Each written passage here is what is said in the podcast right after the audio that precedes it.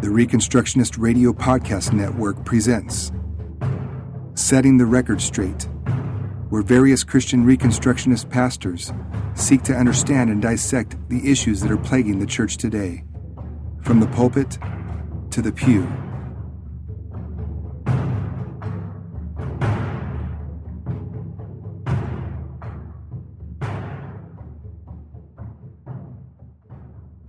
Go ahead and uh, grab your Bibles with me and turn to the book of Genesis. Genesis is the very first book of the Bible. The word means beginning.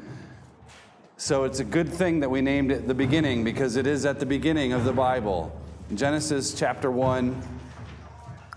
And all we are going to do is look at verse 1 for our time here. I'm going to be talking about creational authority. So I'll explain that as we go. Genesis chapter 1, verse 1. Let's go ahead and read that. Um, these are the words of God. In the beginning, God created the heavens and the earth. Amen? Amen? Let's pray. Our Father and God, we have gathered here to give glory to you through the Son, who came to rescue us from the plight of sin we honor you in our time here today and ask that your Spirit would give us understanding and illumination. It's in Christ's name I pray. Amen. Amen. Amen. Good deal. So, the theme of the conference is all authority, and I have pretty much built all of my lectures around that idea of authority, that concept of authority, as have my brothers here as well. And each one, each one of my particular lectures uh, is going to take a carefully nuanced position on the issue of authority as it pertains to various sections of the Bible. So, I see that many of you have your pens and paper please do write questions down so that you don't forget to ask them later, because there will be an opportunity for you to do so. So make sure you write those questions down. And what I'm going to do, and I'm sure the same will be said for others, but I can only speak for myself. Uh, this will be very much like attending a Bible college in America. So I'm going to give you a lot of information, a lot of things to consider, to challenge you in ways that um, you know you wouldn't necessarily have on, on a typical Sunday. So please do write those notes down as, as we go. So, what I want to do is teach to you covenant theology so that no matter where you go in the Bible, you can see traces of God's covenantal dealings uh, with man and thus, hopefully, you will be more equipped to impact the world around you. So that's the goal. We want to give you knowledge, but not just so that you can feel good about yourself. We want you to know these things so that you can do them, essentially. What, is, what does James tell us, right? You have to be doers of the word, not merely hearers only. So each, each talk is going to sort of build on the other. Now, before we dig into the first verse of the Bible, I want to make a few things clear, and I want to make sure that we're all working from the same presupposition, uh, the same starting point, the same foundation. One of the things that the Bible teaches all throughout is this concept of God's Word being our authority. God's Word is our authority. Um, the Bible is my authority. The Bible is your authority. Um, the Bible is our authority together because in it, the Holy Spirit of God communicates to us, th- you know, through God's servants like the Apostle Paul and others, that which is necessary for life and doctrine. The Bible teaches you about life and doctrine right? Not just what to think and what to know about God and His world, but how to live in God's world, the way that He intends for you to live. So God's word is entirely authoritative. And that, you know, obviously it's being authoritative. That presupposes that it comes from God, and God is authority. God is Himself authority. 2 Timothy 3:16 says that all scripture is inspired by God. You know that verse? All scripture is theopneustos in Greek. It's breathed out by God. God gives it to us. Jesus himself, he prays to the Father in John 17 17. He says that he asked the Father, Do you remember? He says, Sanctify them in truth. Your word is truth, right? Now, notice that Jesus didn't say, Father, sanctify them in truth because your word contains truth. Nor did he say, Your word might have true things to say. No, Jesus said, Your word is truth. God's word is truth. And as we'll see, truth and authority are two things that are intertwined together, they go together.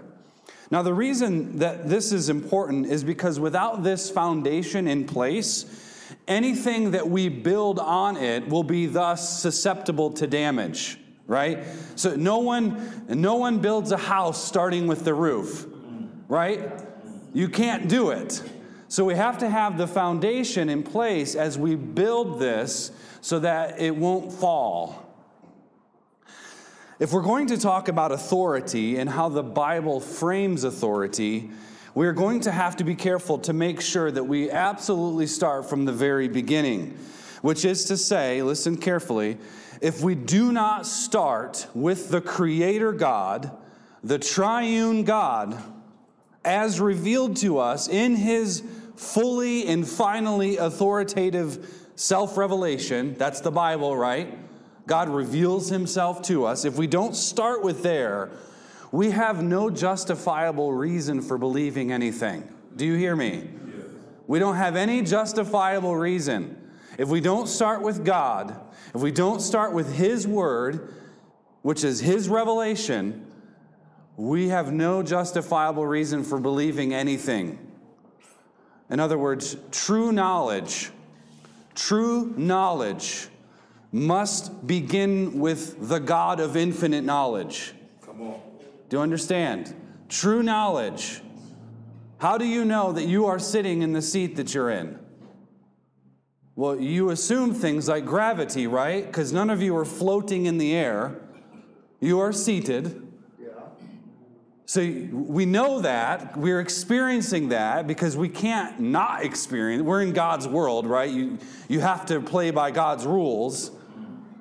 Okay, I, I have three kids. Uh, my oldest is Elijah, he's 10. I have a daughter, Avery, she's six. And my, son, my youngest son, Nathan, is five. Now, let me tell you, I never had to teach them how to say no, right? The, the, they just sort of know that. when daddy says, you need to clean your room, no. Well, now we have a problem, right? This is my house. You do what I say, right? And that's not an unreasonable request to clean your room. Same thing. We are in God's house. And not just this building, we are in God's house that He's been building since creation. This world is God's house. So we play by His rules. So, true knowledge has to begin with God. Knowing anything has to begin with God. Nothing in this world is in a position of neutrality. Do you know what neutrality is? Neutrality is this idea that there's this gray area, right? That, that there are some things that the Jesus doesn't care about, so we don't have to worry about it because it's sort of in the middle, it's neutral. What happens when you put your car in neutral? You don't go anywhere, right? Okay, it's that idea of just sort of non moving, we're, we're just there, we're situated. Nothing is neutral in God's world. And every single person here, and every single person that you talk to each and every day, has a worldview. Now, what's a worldview? You may want to write this down. I'll go slowly and repeat myself just to make sure that you get it. What is a worldview? Here is what a worldview is a worldview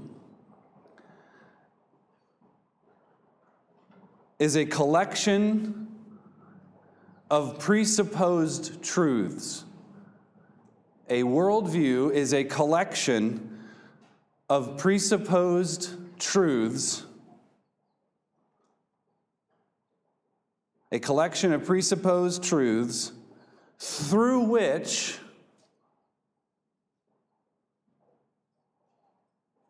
through which we fit everything we believe. A worldview is a collection of presupposed truths through which we fit everything we believe.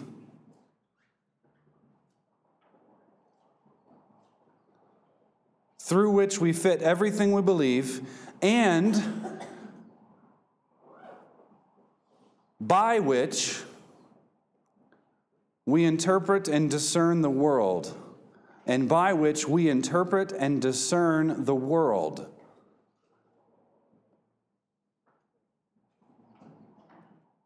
And everything in the world. I'll say that again. A worldview is a collection of presupposed truths through which we fit everything we believe and by which we interpret and discern the world and everything in the world. So here's what I'm arguing either we start with God for everything we discuss. I don't care if it's politics, it does not matter. Business, economics, money, kwacha. I love that word. It rolls off the tongue. Kwacha. Mkwai. Uh, So either we start with God or we start with man. That, those are the only options. Anytime you discuss anything, the family, the role of a father in a home, a mother, children, how we treat children, how we educate children, it doesn't matter what it is. If we don't start with God, we will by nature and by default start with man. And then we have other problems. So if you don't start with God, you inevitably end up stuck in a ditch, unable to go anywhere, because here's why man is a creature, man is not the creator. Man is not the creator of all things. And let me tell you, any worldview that's out there, any false religion from the cults, you name it, you're going to run into this issue. Are they starting with the creator and the creature? And then working from there, or are they simply starting from the creature, the man? So there are only two worldviews. There are only two worldviews there's Christian and there's non Christian. That's it. You have the Christian worldview, which is found in Scripture, or you have the non Christian worldview. And only one is ultimately true, and only one gives you everything you need to make sense of the world. So, again, if you don't start with God, the triune true God of the Bible, the Jesus is alive God, that, that God, if you don't start with Him, you cannot make sense of anything in this world. So that's why this whole conference has to start with God and His Word. That's the foundation. This is the foundation that Jesus said that we should build our house on. Do you remember Jesus saying that? Build your house on the rock. He is the rock, His Word is the, the truth, the rock of Christ and His Word. That's what we build it on. So we know now that the Bible is our starting point. You agree? We start there. That's the foundation of the house the Holy Scriptures. We start there. That's the foundation. So we are to build everything our families, our lives, our churches, our governments, our businesses. We are to build all of that on its truth because God has revealed himself to us. He has revealed himself to us, and this is his word to man.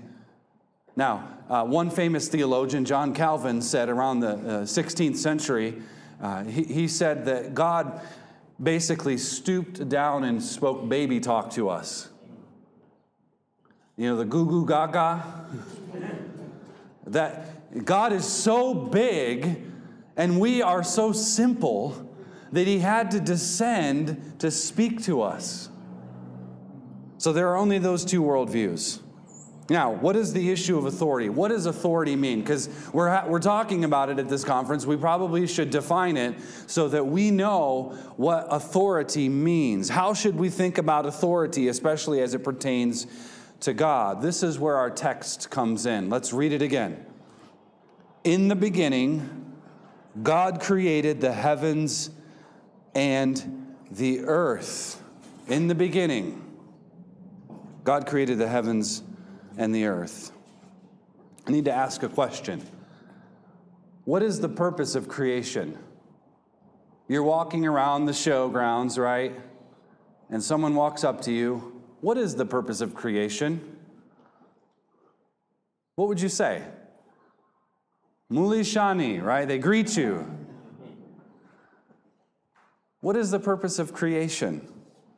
Why did God create everything? Why, why does the Bible start here? What's the point of that? What would your answer be? I'll tell you what the answer is, because it's in the Bible. The Bible says that in the beginning, right, God created the heavens and the earth. The answer is found, and you don't have to turn here, you can just listen. Revelation chapter 4, verse 11. You can write it down. Revelation 4, verse 11. Here's what it says Worthy are you, our Lord and our God, to receive glory and honor and power. Why is he worthy? He continues, For you created all things, and because of your will they existed and were created. So, what's the purpose of creation? The answer is this the purpose of creation is to be a means to God carrying out his will. The purpose of creation is to be a means of carrying out God's will. Creation exists because God wants it to exist, and He wants it to exist in a, in a manner that is consistent with who He is. It's that simple. So, God has the authority to determine that creation achieve that which God wants to achieve, right? So, in the beginning, God created. All that is because God intends for it to happen. Isaiah 43, 7, you should write that verse and, and, and know that verse. Isaiah 43, verse 7. Everyone who is called by my name and whom I have created for my glory, whom I have formed, even whom I have made. So that's the purpose of creation. It's to carry out God's will for God's glory. You were created for God's glory. So that's the purpose. So tell your friend or tell the, the random stranger at the show when he asks you, no one's going to ask you, by the way, but if they did, that's what you would say. Creation is for God's glory in God's will. It's that simple. Now, why do I bring this up here? When we speak of authority, we have to ensure that we are all working from the same definition, right? Otherwise, communication breaks down. Um, I already can't say my Zambian name correctly. Mutale? Okay. I'll get it eventually. Probably when I go back to the US. and then no one will know what I'm saying anyway, so. so the word authority is related to the word author. Authority, author. They're, cl- they're closely related. In fact, both of them are rooted in very similar Latin words authority and author. These words are, they all relate to this idea of someone producing something, yeah. right? Someone producing, like a manufacturer. Somebody, somebody making something. In English, the word author is, is typically used to describe someone who writes a book.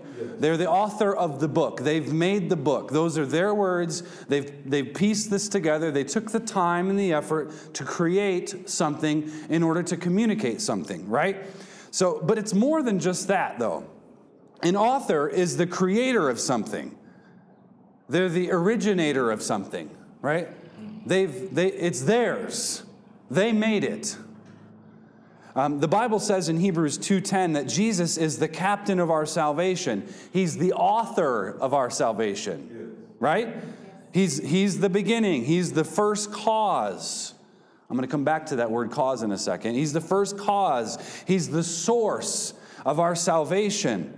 Now, Hebrews 12 2 says the exact same thing. Jesus is the author, He's the producer, He's the manufacturer, He's the creator of our salvation, right? So none of you walked in this room, and while we were, you were singing, none of you thought to yourself, I'm so glad that I made my own salvation. No one who truly knows the grace of God ever thinks that they're the author of it, right? Because you don't make that. You don't create a new heart in your dead heart. Jesus does that by his Holy Spirit. Yes, so he is the source of it, he's the author of it, he's the manufacturer of this thing. Now, the word authority, as I mentioned, it's related to the word author.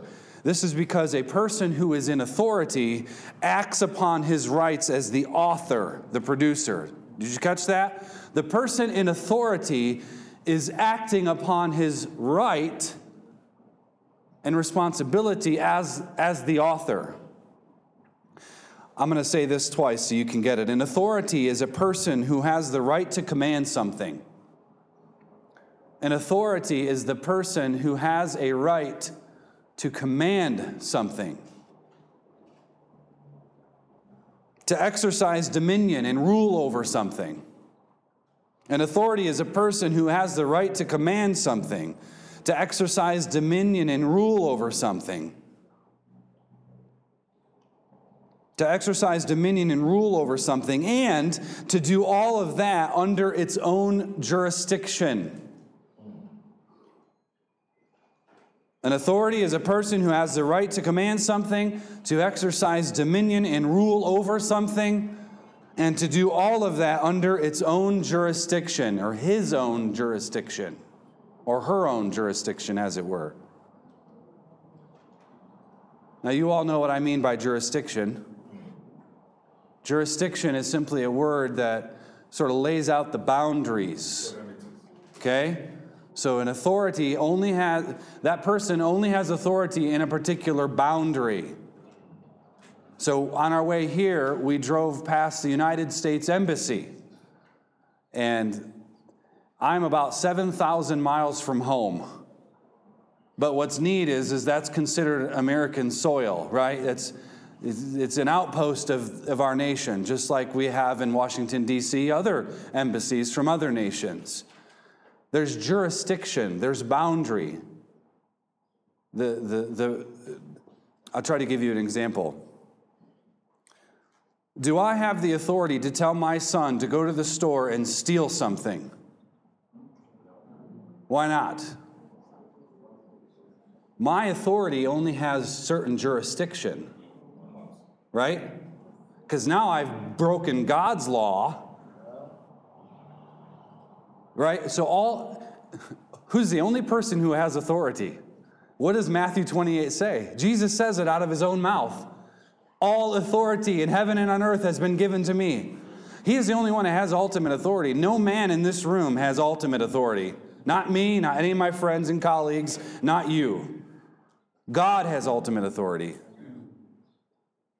So the author of a book has the jurisdiction, the authority to the, the appropriate boundaries to write the story however he sees fit. Does that make sense?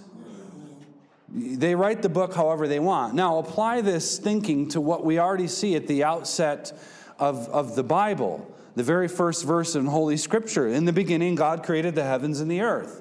What does that tell us about God? He's the author, right? He, the triune God of Scripture, this is authority.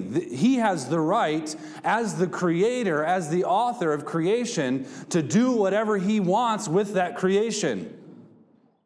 That's authority. Do you see what I'm do you see do you see it here in the text?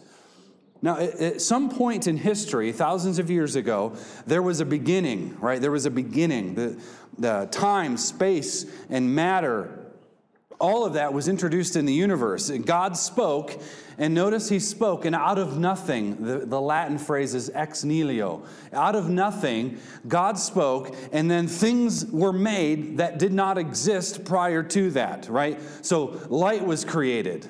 He said, Let there be light. Light didn't exist except for the glory of God, I would argue. But light, in terms of the sun, didn't exist. And, it, and, there it was. Land was created. The sun, the moon, the stars, all of it was made, and all of it was made on God's six day timetable. There, there, was a, there was a point in time, a fixed date. It's on the calendar where God, the author, gave us a beginning, gave us a, a start. And as we see in the text, this author, he had authority to create the heavens and the earth. That word create in, in Hebrew is bara, mm-hmm. and it means out of nothing. Mm-hmm. David in Psalm 51 cries out, Created me a clean heart. What is he saying? My heart's dead, it's nothing. I need a new heart. That's repentance. You need a new heart. If you, if you could repent and believe with your dead heart, why would you need a new heart? You can't. That's why you need it. So, this is what I'm calling creational authority. You see why I called it that. It's the creation story, it's about God's authority. It is creational authority. And this is the type of authority that only comes from the triune God. Now, this is also the very first point to be made with regard to understanding God's covenant. God is the transcendent sovereign. Transcendent is a word that simply means he's other, he's higher. He's other than his creation. He's and sovereign, you know what a sovereign is. Someone who, who has authority, someone who has jurisdiction. We talk about, like, for example, Zambia is its own sovereign country, right? The United States, its own sovereign country. Uh, sovereign is simply this idea of, of its own set of authority that's wrapped up in what it is. So, God is the sovereign. He's the transcendent sovereign. He is the supreme being. He's the head of all things. The Bible teaches that He is the supreme authority of all the universe, right? He's a, he has unending authority to, to transact any covenant um, with, with His creation and with man. God imposes His covenant on creation. His covenants are imposed on creation because he is the author and he has authority to do it. This is real power. Come on. The power to say, what if man could do that? I've wondered that sometimes. If you could just say it and then it appears, like, I would like a pizza, and then it's there. Now, I know the human heart well enough to know that we would mess that up really fast. We would not do well with that type of power. But God is not sinful and He's not unstable like us. so He can do that. So, any, any understanding of God's covenant, God's authority, has to start with this foundation. Now, th- this, is, this has massive implications, doesn't it? There are consequences to this reality in the Bible. I always say that's the most dangerous verse in the Bible. In the beginning, God created. If that's true, and it is, everything else that follows, Jesus walking on water, Jesus multiplying the fish and the loaves, that's nothing. That's easy. Jesus didn't have to work really hard to do that. He didn't even have to stop and, and pray for six days to come up with that. That's easy. Why is it easy? Well, God said, Let there be light, and bang, there was light. That's power. Think about it. Now, one of the implications is this Jehovah God is not a local deity. Jehovah God is not a local deity. The, the Bible doesn't speak of, of Jesus simply being your personal Lord and Savior. That's what the Americans have, have sent around the world. Just ask Jesus into your heart, be nice to people, and you're good. Is that Genesis 1 1? The, the Bible doesn't teach that you just need to accept Jesus into your heart. What does the Bible teach? It speaks of Jesus as being the universal Lord and Savior. What did we talk about yesterday, Bishop? Lord and Christ.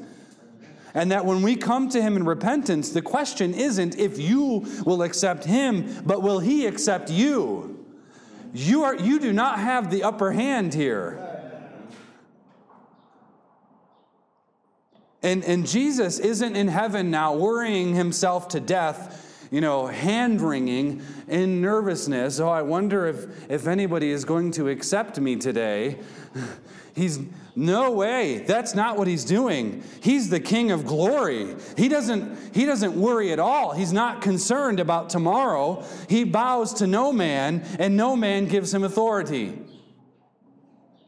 Please understand this. The Bible asserts from the very beginning of the entire biblical story that God is not some localized deity where a bunch of men and women cooked up this idea of a God and they worshiped this false God, that is not Jehovah. That is not our God. That is not the Father, Son, Holy Spirit. He's not the type of, of God that we get to invent in our imaginations, in our fantasies. This God exists completely outside your will and my will. No one said amen. amen. This God exists outside of your will and my will. Amen. We don't determine that. His, his existence is what we call self authenticating. It's, it's self evident authentication connected to author. He's the author. It's self authenticating. God needs no one to stamp his passport. He owns the whole thing. He, he doesn't need a passport to get from one country to the next. It's his country. He's the king. So no one gives him permission to exist. And that also means that God cannot and will not be controlled or counseled. Right? The Greeks and the Romans, they wanted a God, and they had many of gods, and they wanted a God, though, that, that um, who they could manipulate, who they could control. That's what they wanted. The, the gods of the pantheon were gods that they had on their terms, God that they controlled, a God that, that, that didn't mess with their agenda, that didn't mess with what they wanted to do. And what became increasingly frustrating a, a, frustrating experience for, for Rome was that Christians would not allow Jesus to be controlled. You can't control him.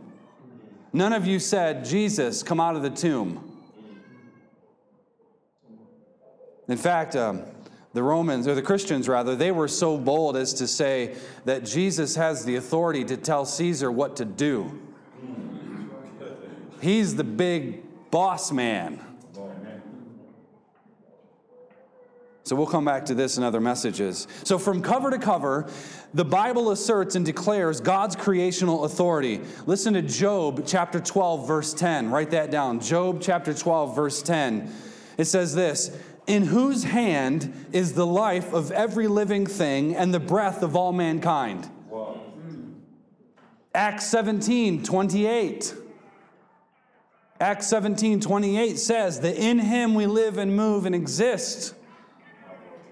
So, from Genesis to Revelation, the Bible says over and over and over and over and over and over again the triune God has creational authority. It all starts with Him. He's the author of the entire thing. Stated another way, God is the source of all things. Now, what do I mean by source?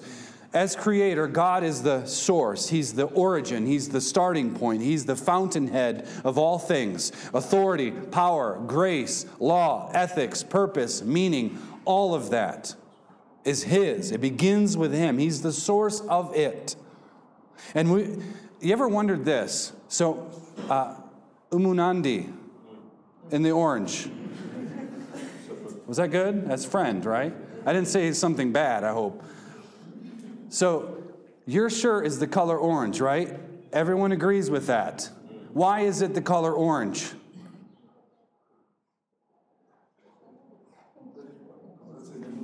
God created the colors. Right? Now, orange is just an English word, right? I mean, there's a whole complex history of word usage. But we all know what we mean when that we say his shirt is orange. But colors, oxygen that we breathe, rain that falls, God, as the creational authority, imputes that meaning. He gives that meaning. He, he tells the sun what to do. The S U N, the sun in the sky. That's meaning, that's the source. So when we say that in the beginning God created, we are affirming that all things have their meaning and purpose in God. Everything's in Him. So God is the source of, of imputation. He, he imputes meaning. He, he gives meaning and grants meaning to certain things. Gravity is and does what it does because God says that's what it should do. Now, you can only make sense of everything in the world. Remember the definition I told you for worldview? You have it written down. We, we discern things in the world and everything in the world. The only way you can make sense of everything in the world, I don't care what it is politics, education, government, you name it, any area of life that you can think of, you can't make sense of it unless you start with God. Now, sources of the utmost importance. If the triune God, by and through his sovereign and righteous acts of decree, created everything, then it follows that all things are derived, they come from God's actions. So that means they're completely dependent on him. Which one of you last night made sure that your heart kept beating? No. You, you didn't go to sleep and say, okay, let's have a conversation, heart. My body needs blood, and I need you especially to pump that blood to my brain. And my toes, I would like, I like my toes, so I'd like to keep my toes. So I need blood to go, you know. Nobody has that authority to tell your heart to keep beating. So everything is dependent upon him. Everything is entirely subject to his government, his rule, and his predestination. Let me say that one more time. And you don't have to write all this down, I guess, if you want to hit some words. But if, if the triune God, by and through his sovereign and righteous acts, created everything, then it follows that all things that are derived from his actions are completely dependent on him and not just dependent on Him, completely and entirely subject to His government. Your heart beats because God said it should beat. Now, let me, let me say this another way because I want, I want you to understand this. If God truly possesses creational authority, everything was made from nothing, right? And this is true, we believe it, and you all have agreed and said amen. If that is true, then it logically follows that all things, material or immaterial, whether that's the shirt on your back or the thoughts that you think, all of those things are subject to God's authority. All of it. Laws of logic You've heard of the law of non contradiction, right? I am standing in this building. I cannot say that I am not standing in this building. That's a contradiction. But those are laws of logic that come from our brains, right? We, you can't go to the Pick n Pay, right? That's the name of it. I love that store. They have good chocolate cookies there. You go there and you can't buy a, well, I'm, a liter. You can't get a liter of logic. Right? Yeah. It's not, it's not over there by the orange juice. A liter of logic. That's, that's immaterial. That's, that is not something that we can touch or smell. God, everything is, is subject to his authority. Now, basic to Christian theology is the fact that God is the creator, and not only is He cre- the creator, but He's the sustainer. He's the sustainer. So God didn't he didn't simply create the world and everything in the world and then sort of just walk away from it and leave us alone for us to just fend for ourselves. This is the false god of deism. This is not the one true God of the Bible. God made it all. God ensures that all of it does what he wants it to do. In other words, God has the type of creational authority that governs, that rules, and that even meticulously predestines all things for his glory. Yes. To use Paul's analogy in the book of Romans, he is the potter, we are the clay. Right? The clay does not go back to the potter and complain. Why did you make me a cup? I wanted to be a bowl. No, that doesn't happen. So, do you see why it matters that we understand creational authority? The fact that all things find their source, their beginning in God. And this is where this is this is basic to covenant theology. And here's the thing. A faith and trust in the creator God who made all things in 6 days. A faith and trust in the Creator God who made all things in six days will then lead us to a, a regarding of all powers other than God as being entirely der- derivative or completely limited and confined by God's authority. I want to try to say that several different ways. If we, if we trust in God, in the Creator who made everything, that should then lead us to regard everything we see in this world I don't care if it's the President of the United States, the President of Russia or Zambia. We look at everything in this world as limited and confined in terms of authority by God. Now, God has given us ample resources. Amen. He's given us this world, and we've only even scratched the surface. Zambia, United States, any country in Africa has so much potential. God has given us a world full of so much that we have now the ability, and we are commanded to do this, to work and keep. We're supposed to turn Zambia into a garden world. that's what Adam and Eve were supposed to do, right? That's the dominion mandate. We're supposed to be fruitful, multiply. Make some of you in here need to start making businesses. Yes, right? Yes, you have an idea. You need to figure out a way to make it happen. And don't just wait on it to happen. I, I just started a business back in, in America, and I haven't made a dollar. I, in fact, I keep losing money buying things, right, and growing it. But one thing I know, I can't just sit at home and complain. I can't. I have to go out and bug people to buy my product. You have to get out there. You have to do it. You have to grow it. You have to make it. But everything in this world is, is completely derived from God. So it's subject to His sovereign authority and His rule. Now, when you affirm that God is the creator, that He sustains this world, that He governs this world, that He's the author of this world, and He controls every single atom and every single molecule in this world, you must, by a necessary consequence, see everything in the world as being confined by his authority. I'm going to get upset here, Brother Ron, because we know, we've lamented this, and Pastor Joel here. In America, usually we think that Jesus is Lord over our little hearts, and that's it. We think he's, we think he's Lord over the church. But he doesn't have much to say to government rulers. He doesn't have much to say about economics. He doesn't have much to say about what it means to, to have just measures and weights in your currency. He, you know, God just doesn't have much to say.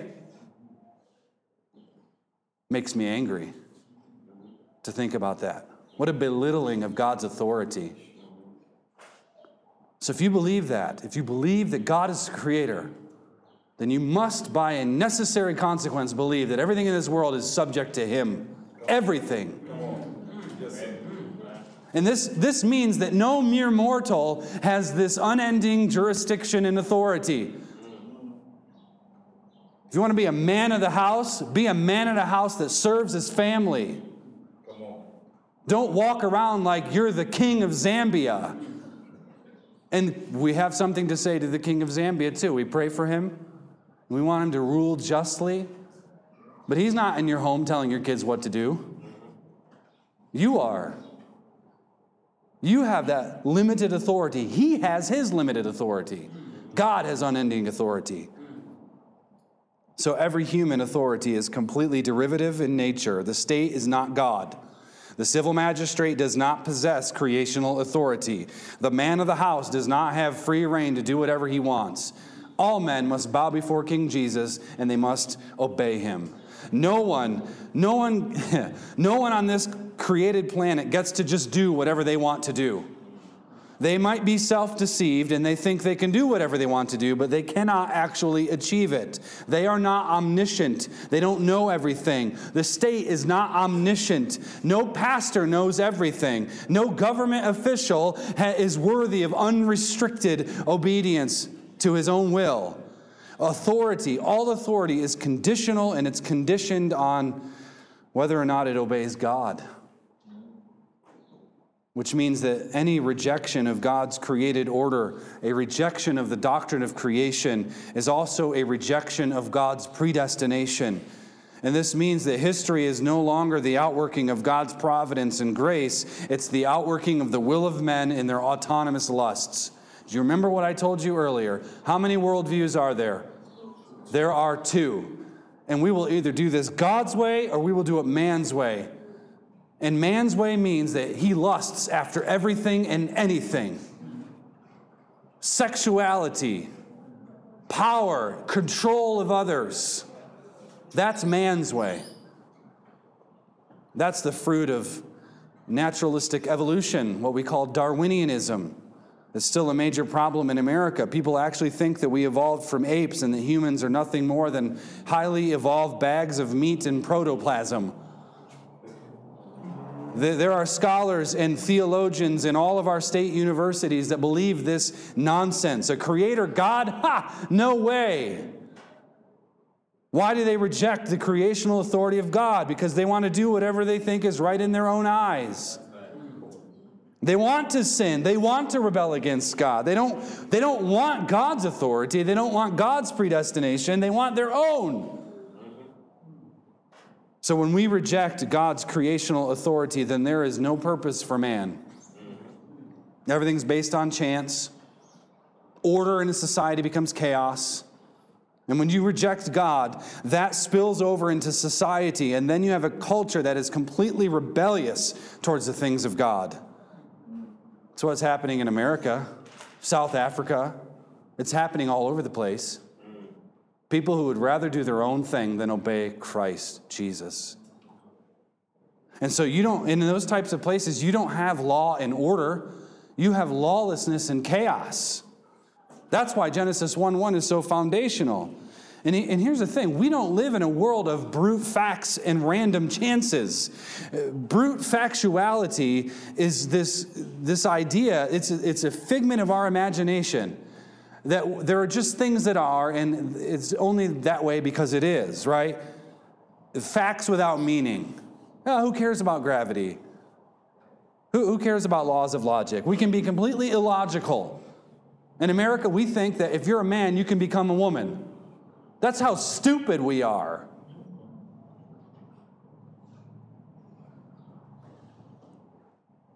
If you, you know, you don't want to live in a world like that. You don't want to live in a world where, you know, logic doesn't matter. Marriage is nothing. It's an institution created by the traditions of men, so we can just destroy it. You don't want to live in a world like that. We kill, we, we, we murder 3,500 babies in the womb every year or every day in America. Every day. That's just what we know about. You can go into a grocery store and buy a pill and kill your child. We don't know about those. Happens all the time. No one wants to live in that world. Meaning and purpose is something that is governed by God. And God is the authority. He is the creational authority. And He has given us delegated authority, right? Self government is the foundation. The most important thing you all could do with this week is come to grips with the fact that you are responsible for you. You are the only person. You can't control your wife, your husband, your friend. You have to have self government. You have to decide that I'm going to live my life in a way that honors God with my time, with my money, with every single thing. We have family government, church government, state government. You're going to hear a whole lot about that type of stuff this week.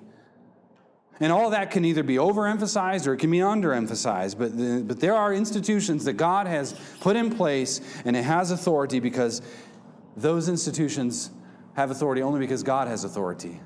And they must submit to God's word. I am almost finished. There is no such thing as a Christian who does not submit to God's word. Do you understand? Amen that. No, there's no such thing as a Christian who does not submit to the Word of God. There is no such thing as a church that does not submit to the Word of God. There is no such thing as a state that does not submit to the Word of God. Now, that stuff happens. We have people that try to do that for sure. Right now, my nation is not a nation that wants to submit to God's Word. But, but this folly, golly, God, God will deal with the folly. But that's a category that's outside the bounds of Scripture. You can't make, you cannot be a Christian, show up on a Sunday morning, and then go and dance yourselves to, into to oblivion to your ancestors. It's false worship. Here's what happens in America. It's Saturday night. Let's go out and drink ourselves into a stupor, and then Sunday we'll go to church and God will just forgive us. Does God forgive sin? He does. Does God allow that forgiveness then to perpetuate itself into us doing whatever we want? No. He will shut that down in a second. I want to talk one, one last thing important to God's creational authority. That is the image of God. The image of God that's in man. We just asserted the truth that God's word has authority and at creation, God has given us the, the, the, knowledge of His authorship, that He owns it all, everything's derived from Him. So He has authority, He has jurisdiction. But what's interesting is all of this is connected to the image of God, the imago Dei. God created Adam and Eve, He created a male and female in His glorious image. And what does that mean to be made in the image of God? Here's what it means man is responsible to God you, you're going to want to write this down. What does it mean to be made in the image of God? Because many people do not know this. Many people in churches in America do not know what this means. The image of God one, he's responsible to God. Two, he is under the law of God. He's responsible to God, and by man, I mean women, all persons, children. He's responsible to God, he's under the law of God, and thus he is under God's creational authority. Because man is created by God and made in his image, man is under God's authority, and thus he is under God's law word. And here's the thing None of you are the source of this law. Man is not the source of law. Anytime you have, for example, a civil government try to create this figment of imagination, these laws out of thin air that say, well, you can kill a child, but only under these circumstances. That is man's law. Man is not the source of law. And let me tell you, any breakdown in any culture, any society, I don't care where you're at in the world, any breakdown stems from this, this idea that man is the source of law. And this is why, whenever we reject the creational authority of God, what do we do? We embrace tyranny. I don't care what realm it is tyranny in the home, in churches, and in civil government. A man who cannot and will not govern himself will gladly find someone else to give him the security. Did you hear me? A man or a woman who will not govern himself will gladly find someone else, will gladly find a tyrant to give him security. And so we must journey back to the beginning. We must go back to the source. We must start at the foundation of God's creational authority. Let's pray. Heavenly Father, I'm thankful that you are on the throne and that we are not invited to take your place. I pray that the words that have just been spoken would be honorable to you and impactful for all of us, including me. God, I pray for the rest of this, this conference, this school, this training, that, that you would help us have understanding of your word so that we can impact the world around us like we are told to do. As we have said, in Zambia as it is in heaven. That's what we want. So we ask all of this in Christ's precious name. Amen. Thank you for listening to Setting the Record Straight. Join us on Facebook at the Reconstructionist Radio Discussion Group.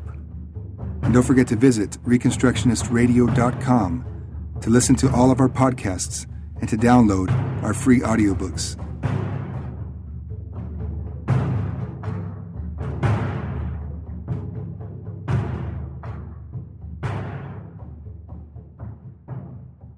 The Reconstructionist Radio Podcast Network brings to you a complete lineup of podcasts where you will hear practical and tactical theology. Our desire is not simply that you consume our shows, but that you also live out your faith in every area of life. We can talk all day long about these things, but if we fail to put them into practice, then we fail as ambassadors of Jesus Christ our King. Subscribe now to your favorite Reconstructionist Radio Podcast Network shows or you can subscribe to the Reconstructionist Radio Master Feed, where all of the content we produce, including the audiobooks and audio articles, will pop up as soon as they are available. And don't forget to visit ReconstructionistRadio.com to volunteer as a narrator or to partner with this ministry financially. May the Holy Spirit stir you into action for Christ and His kingdom